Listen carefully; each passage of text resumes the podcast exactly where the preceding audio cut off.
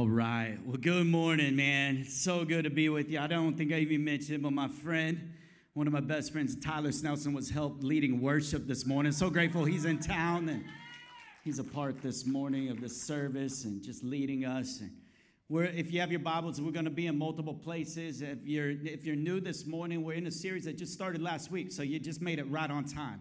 Yeah, that, that you're right here when you need to be. And so, uh, but we're in a series called Metaphors, and we're talking about different metaphors that are in, in the Word of God that, that God attributes to Himself and the writers attribute to God, and one way to help us understand God in a significant way. And so, there's not one necessarily passage that we're going to be in today, but I guess if you were to look at one theme passage, it'd be John chapter 1, verse 29. John chapter 1, verse 29. You can turn there in just a moment. But eh, I want you, I want you, this could be a little awkward for somebody, but I want you to look at your neighbor. Look at your neighbor. Go ahead and look at your neighbor, and I want you to just repeat after me. Are you a magician? Because whenever I look at you, everyone else disappears. oh, and some of you just found a date for lunch. Praise God. Yeah, I got a couple more. I got a couple more. Tyler feels really weird because that was to my wife, but. Okay, go ahead and find somebody else. It's gonna be it's gonna be similar to what we just did. Do you know what my shirt is made of? It's made of boyfriend material. Okay, I got to keep going. I know the word of God is important. We're to get to it. Okay, one more. Stop. I know. One more. One more. I got, I got a whole list here. Are you religious? Because you're the answer to all my prayers. And y'all want to know how I got my wife? Right there. You know, saying cheesy pickup lines. All these are metaphors. Metaphors. A metaphor is a figure of speech in which a word or phrase, literally denoting one kind of object or idea, is used in place of another to suggest a likeness or analogy between them. Metaphors are what we're talking about. And John the Baptist, in, in the book of John, he uses a metaphor attributed to Jesus. And he says this in John 1 29. The next day he saw Jesus coming towards him and said, Behold, everybody say, Behold, the Lamb of God who takes away the sins of the world. John's ministry was baptism of preparation, preparing people for this very moment to be introduced to the Lamb of God, to be introduced to Jesus. And he was to introduce them to Jesus because he was the Lamb who we will find out that is to ultimately be slain for humanity. So he preaches a proclamation uh, or, or, or, a preparation water baptism. And today we have a proclamation water baptism, don't we? We actually proclaimed what God has done. You proclaim it before other people. And John says this Behold, everybody say, Behold. Look out, get ready, watch out, fix your eyes on this one coming up because he is the Lamb of God who will take away the sins of the world. The Lamb of God. The Lamb of God is what I want to talk about this morning. The Lamb of God. Now, it, we don't fully contextualize what this means. However, growing up in Sunday school, growing up in church, for those who had the opportunity to do that, you, you maybe rightly appropriate what the lamb means. But I hope today that maybe you would find maybe something else that you could attribute as you're looking at this metaphor of worship towards Jesus. But for those who didn't grow up in the church, you have no idea really what this means. It kind of seems foreign. I mean, why would you call the Son of God the Lamb? Why would he be called this?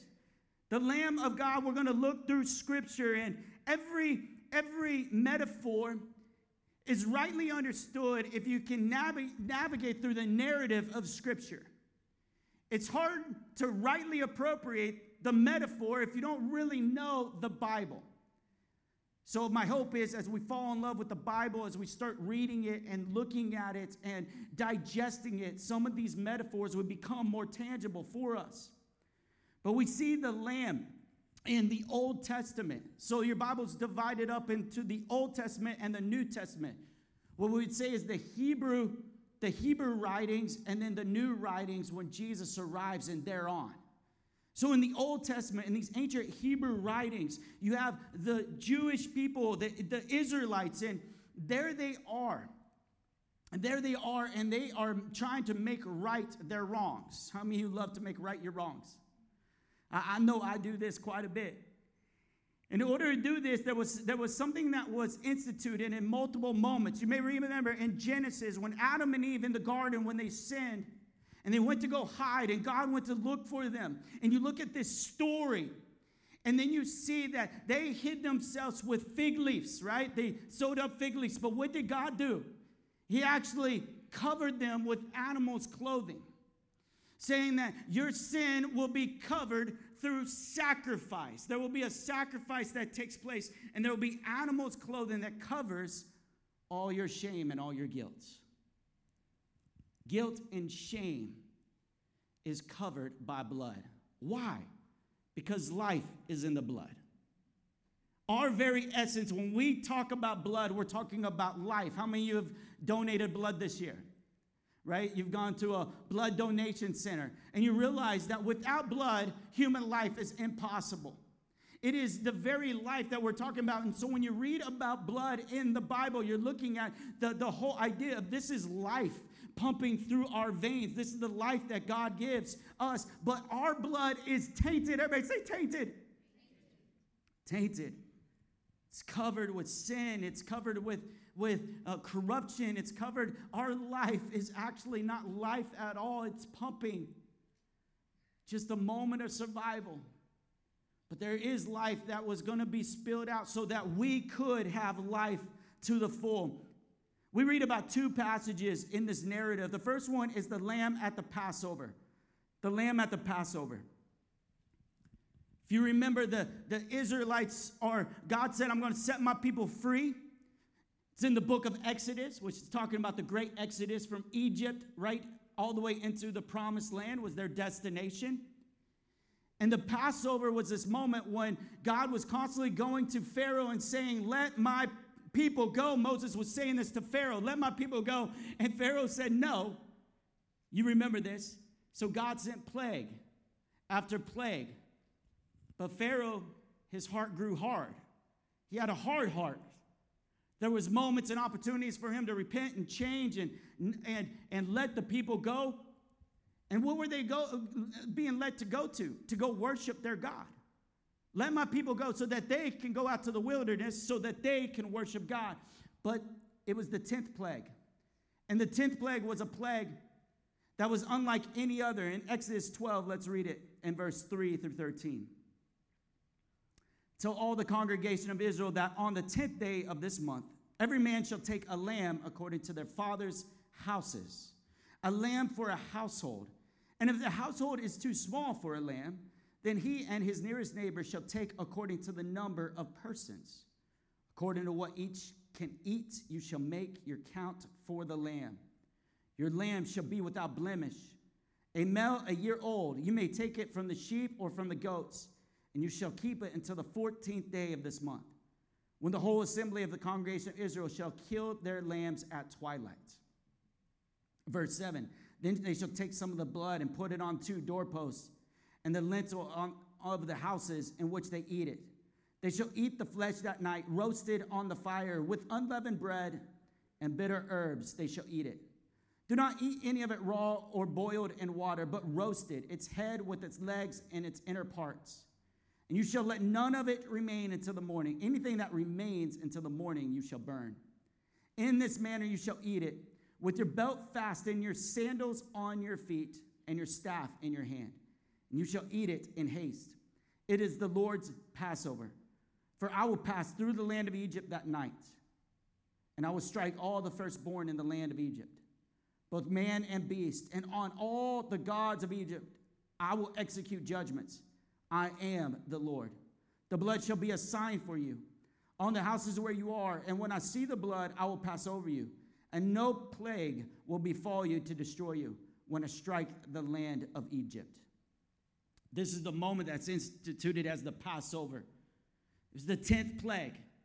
It was the moment that God was going to break a hard heart of Pharaoh in order to let the people go. And it demanded life, this plague. But the way to escape the death that was to come over the land was to what? To sacrifice a lamb. And the lamb's life and the blood over the doorpost and on the threshold, the, the, the, the blood that was around the doorway, when death came, it would see that there's already been judgment at that house. The penalty has already been paid, and it was paid by a spotless lamb. And that family would live, and the firstborn of them would live.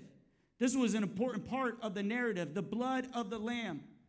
So they would sacrifice all these lambs. And some people would call the, the, the, the faith of the Jews a bloody religion because there's a lot of blood that is spilled on behalf of all the people that are there. Can you imagine all the families and all the lambs and everything that was done? And yet, it was in this moment that God moved, and, and the lamb was this means of grace. Everybody say grace. The blood of the lamb was grace for the firstborn in the house. And it was also sustenance. Everybody say sustenance. It was enough for them to be able to eat so that when God said it's time to leave, they could go on their journey. You see, God gave them grace and He gave them sustenance for what they needed. This is what the Lamb does the Lamb gives you grace and He gives you daily bread so that you can live on, so that you can move throughout your day. In order to pass through what God has called you to pass through, there needed to be a Passover. There must have been a Passover, this moment that God would allow so that you could pass through in order to go to the promised land. The second thing we look at is the lamb as atonement. In Leviticus 1 1 through 4. This is another book, Leviticus, the book of the law. It's a book in the Pentateuch, the first five chapters of the Bible. It says in verse 1 The Lord called Moses and spoke to him from the tent of meeting, saying, Speak to the people of Israel and say to them, When any of you brings an offering to the Lord, you shall bring your offering of livestock from the herd or from the flock. If his offering is a burnt offering from the herd, he shall offer a male without blemish. He shall bring it to the entrance of the tent of meeting, that he may be accepted before the Lord. He shall lay his hand on the head of the burnt offering, and it shall be accepted for him to make atonement for him. We see the, the lamb of the Passover, and here's now the lamb of atonement. Atonement meaning it, it's going to pay for the sins that you have committed. How many you grateful there's something to pay for the sins you committed?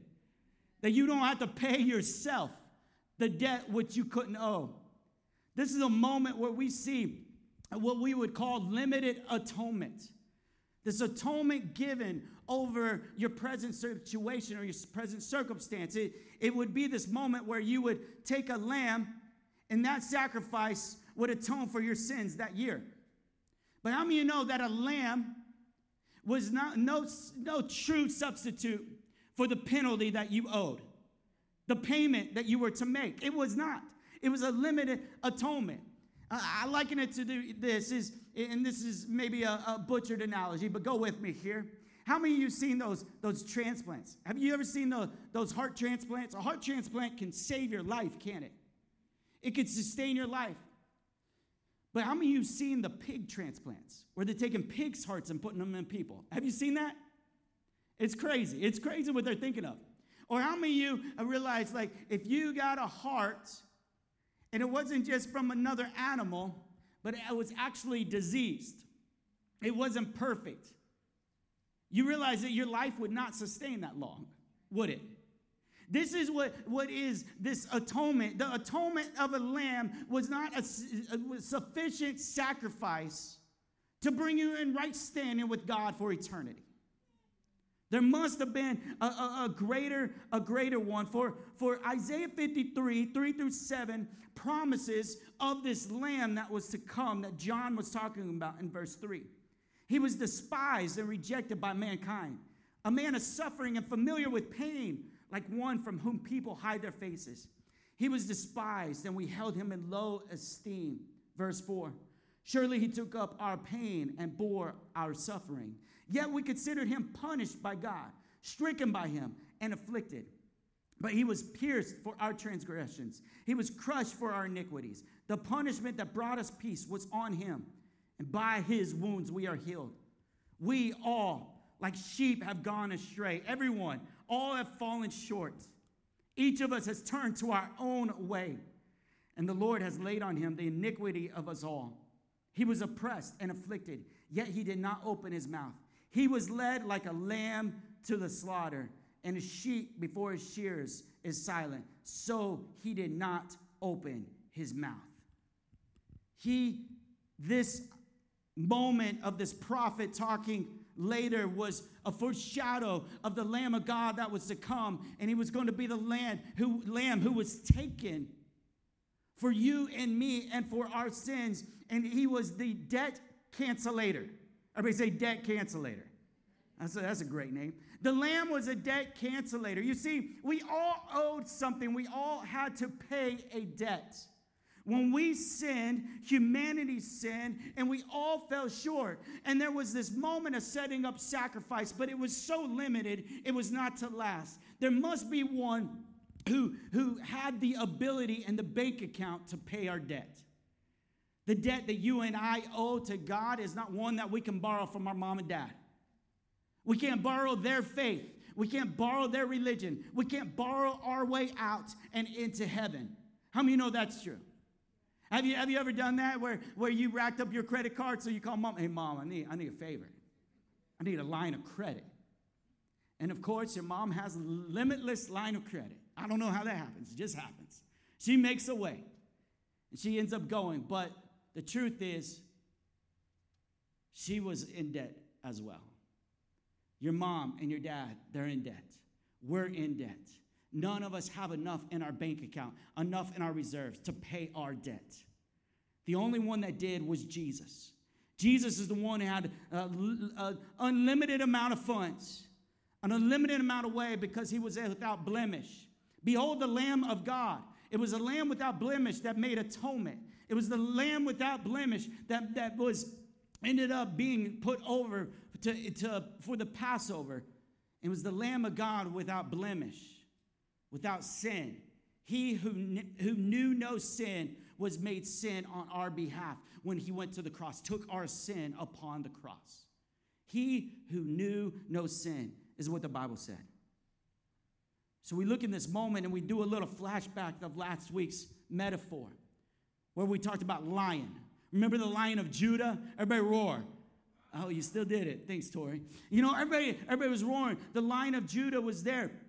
And, and it says this in Revelation 5, and I want to I want to read this. I want to close with this. It says, Then I saw on the right hand of him who sat on the throne a scroll with writing on both sides and sealed with seven seals.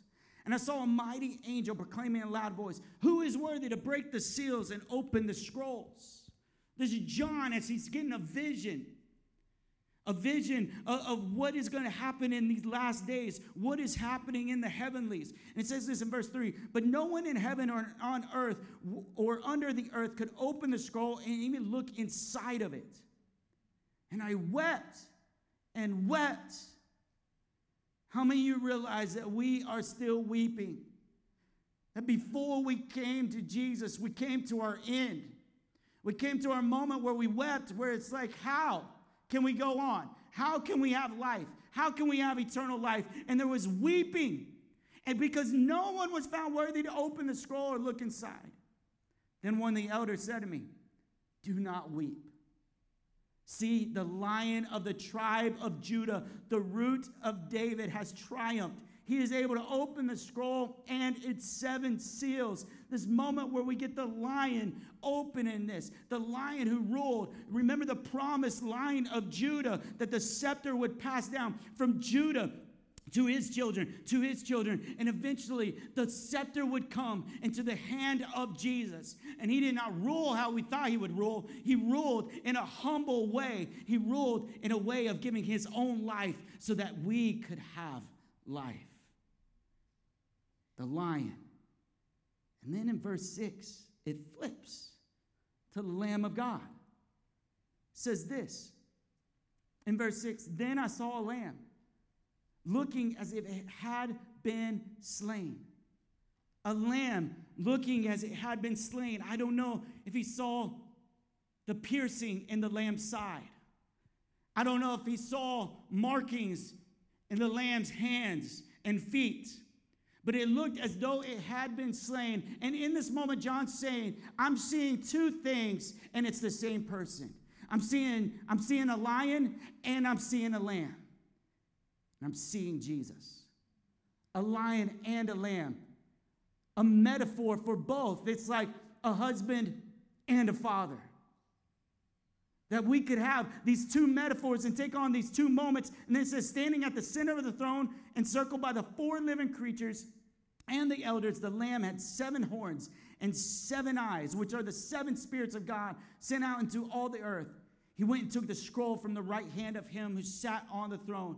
And when he had taken it, the four living creatures and the 24 elders fell down before the Lamb. Each one had a harp, and they were holding golden bowls full of incense which are the prayers of all of God's people. The prayers of Luminous are in this bowl. The prayers of the saints are in this bowl. And they sang a new song saying, You are worthy to take the scroll and to open its seals because you were slain. And with your blood, you purchased for God persons from every tribe and language and people and nation. It was because you were a lamb who came, who was perfect, without blemish, and you gave your life and you purchased them. You paid their debt, the one they couldn't pay themselves. And in verse 10, you have made them to be kingdom and priests to serve our God, and they will reign on the earth. Then alert and heard the voice of many angels, numbering thousands upon thousands and 10,000 times 10,000 they encircled the throne and the living creatures and the elders. In a loud voice, they were saying, Worthy is the Lamb who was slain to receive power and wealth and wisdom and strength and honor and glory and praise. Then I heard every creature in heaven, on earth, and under the earth, and on the sea, and all that is in them saying, To him who sits on the throne and to the Lamb be blessing and honor and glory and might forever and ever. The Lamb, the Lamb who was slain. A physical lamb was sacrificed so that the angel of death could pass over. And it was a foreshadowing of the moment where the actual Lamb of God would show up on the scene. And he would be slain and his blood would be spilled. And it was all the blood that was needed to pay our debt. There would not be any other drop of blood shed. It was his blood that made a way, the atonement, the sacrifice that he gave so that we could have life, so that our blood could become living blood, so that our life could be life, so that we could have a rightful place and a rightful seat. We are every tribe, tongue, and nation. We're the ones who's singing and we're joining in the new songs that are being sung. We're singing. And so when we hear all these songs and we sing about the lion and the lamb like this morning, our God is the lamb, the lamb that was slain for the sin of the world. His blood breaks the chains. Are you washed in the blood is a old hymn. Are you washed in the blood, in the soul cleansing blood of the Lamb? Forever is another song we sing, Hallelujah. The Lamb has overcome. The Lamb. 1 Peter 2 24, and I'll close it with this. Says, He himself bore our sins in his body on the tree, that we may die to sin and live to righteousness. By his wounds, you have been healed. He makes a way. So, what do we do with this? This moment, this picture, this story, this narrative, as we see the Lamb, we see that our sins are paid for, that He made a way. I want everybody to grab their phone right now, if you would. If you brought it, if you didn't, that's okay. And I want you to just snap a shot of this picture this picture of a lamb. And my prayer this week is that you, as you reflect on the Lamb of God, the Lamb who paid for all the names in that book, the Lamb who's worthy to take the scroll. As you reflect on the Lamb this week, I'd love for you to look at that picture. Would your response be worship? Maybe it's a song, maybe it's a word of gratitude. But could we be thankful that the Lamb was slain for you and for me? I want to pray for you. Would you bow your head and close your eyes this morning?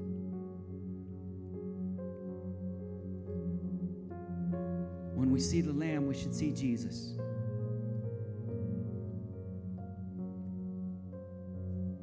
As I was praying through the sermon this week and praying for you and me,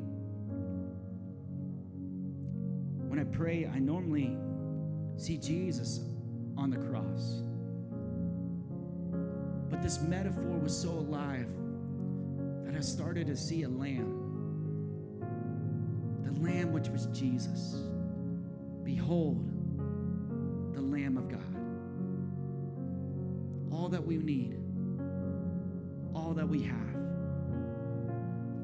is because He made a way. Jesus, I thank you for your church this morning. We thank you for this great metaphor. A metaphor for us so that we can give to you. Bless your church. We love you. In Jesus' name. Everybody say, Amen. Let's give God a big hand this morning. Would you stand with me this morning as we get ready to dismiss? Church, love you so much. Grateful that you take the journey down to watch baptisms and the journey back up to hear the Word of God. I pray that you are blessed and encouraged this week in every way. There's one thing, or a couple things I want to say. Uh, If you have not turned in your Operation Christmas Child Box, you can do so at the resource table outside. And we'd love to send those off to the children that we've been sending them to.